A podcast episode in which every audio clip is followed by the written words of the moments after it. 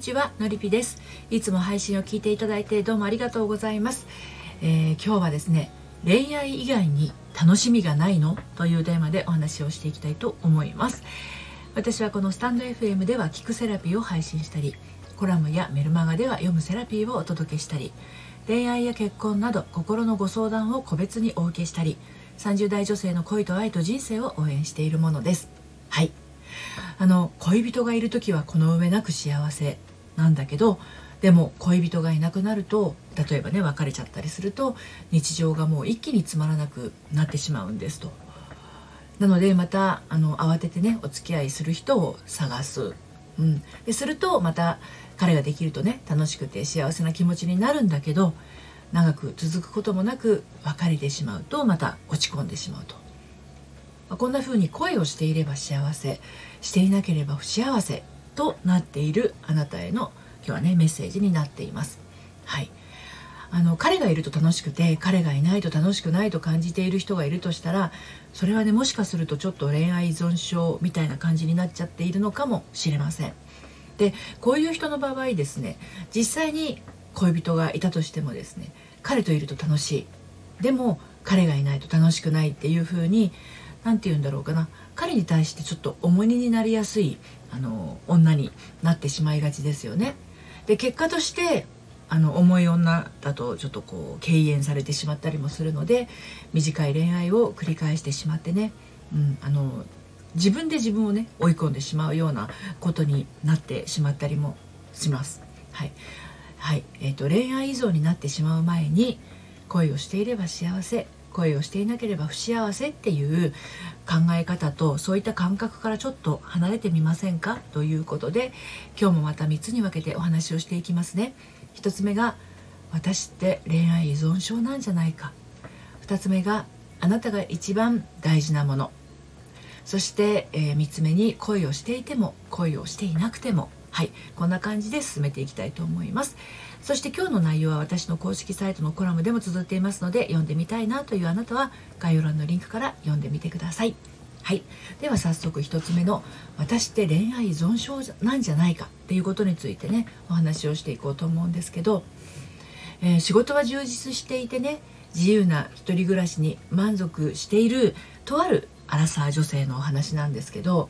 あの大学生の頃にね初めて彼氏ができてから30代の今の今までですね彼氏が途切れたことはありませんでした。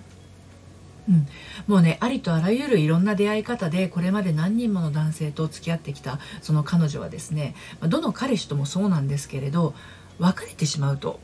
要は彼氏がいない状態になって一りぼっちになってしまうとですね毎日に楽しみを感じられなくなってしまうんですね。うん、これはまるで人生の楽しみは恋愛以外にはないよって言っているかのような感じなんですよね。うん、なので一つの恋愛が終わってしまうと恋愛がしたくて新たな出会いをね求めてしまうわけなんです。でこの彼女もですね、まあ、何人もお付き合いはしてきたわけなんだけど結婚したいと言ってくれた人もいたわけなんですね。はい、だけどあの例えばもうこの彼女のね自分の仕事が変わることになったりとかあの妊娠出産で仕事を休んだり辞めたりすることや、まあ、そんなことが起きたらですねあの結婚するといろんなことが起こりますよね、うん、なので結婚することで起こりうる生活環境の変化が不安すぎて別れてしまうわけなんですね。ただやっぱり一人は寂しいし辛い。だから婚活はするんだけれど新しい男性と出会っても結婚しようと言ってくれた元彼を思い出してしまってね気分が上がっていかないと、まあ、そんな繰り返しをしているわけですよ。うん、で仕事が充実していて一人暮らしにも満足しているのに恋人がいない間はね一人の時間すら苦痛になってしまって楽しみを感じられなくてで、まあ、こんな自分が本当に嫌で趣味を見つけようと頑張ってみたもののどれも楽しいと感じられずっていう状態を繰り返している人がいたわけなんですねアラサー女性で。はい、で2つ目のあなたが一番大事なものについてお話を進めていきますけどあのこのねあなたが一番大事なものこの女性にとっては現時点では恋愛なのでしょうね。そして自分が一番輝いていられる場所も恋愛している彼といる場所なのだと思います、うん、まあその価値観はね悪くはないとは思うんですけどこの女性本人が当人がですね懸念している通り一人で一人でいる時はですね真逆の状態になってしまうっていうことが自分自身として嫌なんですよね。恋愛していても恋愛していなくても人生に楽しみを感じられる私でいたいっていう状況を心から望んでいるんだと思います。誰かがいる人生は正しいけれど誰もいない一人の人生は楽しくない、うん、と言って、まあ、この場合のね誰かがいるの誰かっていうのが友達だと物足りなくて職場の誰かでもなくてもちろん親でもなくてそこはいつだって恋愛している誰かなんでしょうね。ところで恋愛っていうのは壮大な心のときめきと愛のこもったコミュニケーションそして身近に感じられるこういったぬくもりですとか温かさなど相手との愛情の循環に醍醐味を感じるものだと思います。ただこんな風に恋愛重視の女性の場合ですね結構これがですね愛の循環っていうよりは独りよがりな傾向になって恋愛自体が短命短いあのスパンでね終わりやすかったりもするんですよ。相手からすれば恋愛命でこ来られてもですね結果としてそれは重い女化してしまってですね鬱陶しがられてしまうこともありますしね。逆にこういう女性と結婚したいっていう風になる男性と結婚した場合ですよ。女性側の方が飽きてしまう可能性だってあるんです。追っかけたいとかときめいていたいっていうモードがね解除されてしまうのでこれは無理もないんですけれどね。恋愛している人生は楽しい。恋愛していない人生は楽しくない。のではなくて恋愛していても恋愛していなくても人生は楽しい時もあるし人生は楽しくない時もある。それでいい。それがいいっていうふうにもっとね肩の力を抜くことが大事なんじゃないのかなと思います。人生はね楽しいことばかりではありません。でも楽しくないことがあるから楽しいことがあった時により嬉しい気持ちにもなったりするわけですよね。あまりに短い恋愛を重ねすぎて恋愛以外の楽しみを感覚で見つける時間すら取れなかったのかもしれないですね。また恋愛の楽しくない部分が自分のエゴによるもので別れを繰り返しているのであれば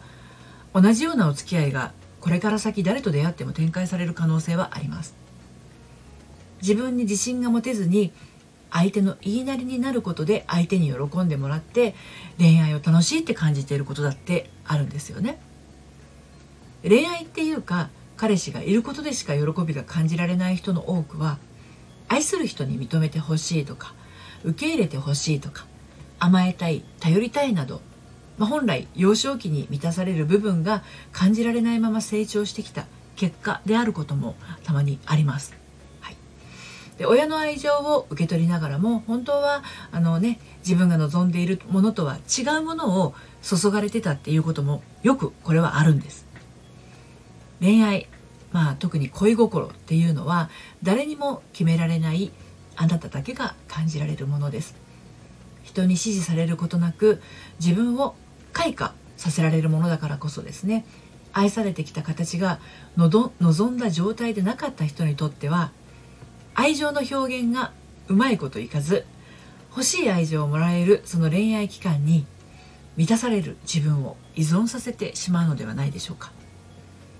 ただ自分を満たすことができるのは親でも彼でもなく自分自身なんですねだから何に喜びとか楽しみを感じられるのかを体感できるのが自分だけであるように人からの何かではなくて自分の内側にあるものが楽しみを増やしていくわけなんですね。で最後に恋をしていても恋をしていなくてもということをお話しして締めくくっていきたいと思うんですけれどあのこの恋をしていても恋をしていなくてもどちらの人生を歩んだとしても私は満たされている。そんなフラットな気持ちでいるとですね多分今までのあなたの表情から焦っている感じですとか不満げな雰囲気とか男性に取り入るような言動もなくなっていきます。恋愛楽しいもの。これは事実なんですけどあの恋愛以外にも楽しいことがたくさんあるんですね。でその宝探しの宝物は一人一人違っていていいんです。でも恋愛しか楽しみがないとなると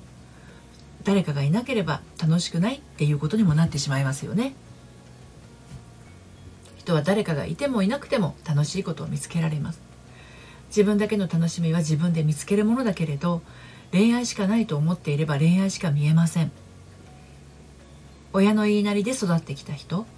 自分のしたいことを禁止されて成長してきた人は知らないうちに我慢が蓄積しています。結果として自分が選ぶものとか自分が決めるものに自信が持てなくて誰かがいることで安心しがちなんです。あんなにちっちゃい頃ね自分で選びたいとか自分で決めたいと思っていたあの幼少期とかね思春期を経てきたわけなんだけれど二十歳を超えていざ大人になってみるとそれが怖くてできないんですね。あなたの楽しみは自分で決めていい。それを感知するための自由な感性とか無垢な感受性を取り戻して恋愛だけではない人生そのものを楽しんで満喫していきましょう、はい、今日は恋愛以外に楽しみがないの？というテーマでお話をしてきました。彼氏が全てとなってしまっていると人生を半分以上損したまま生きていくことになってしまうかもしれません。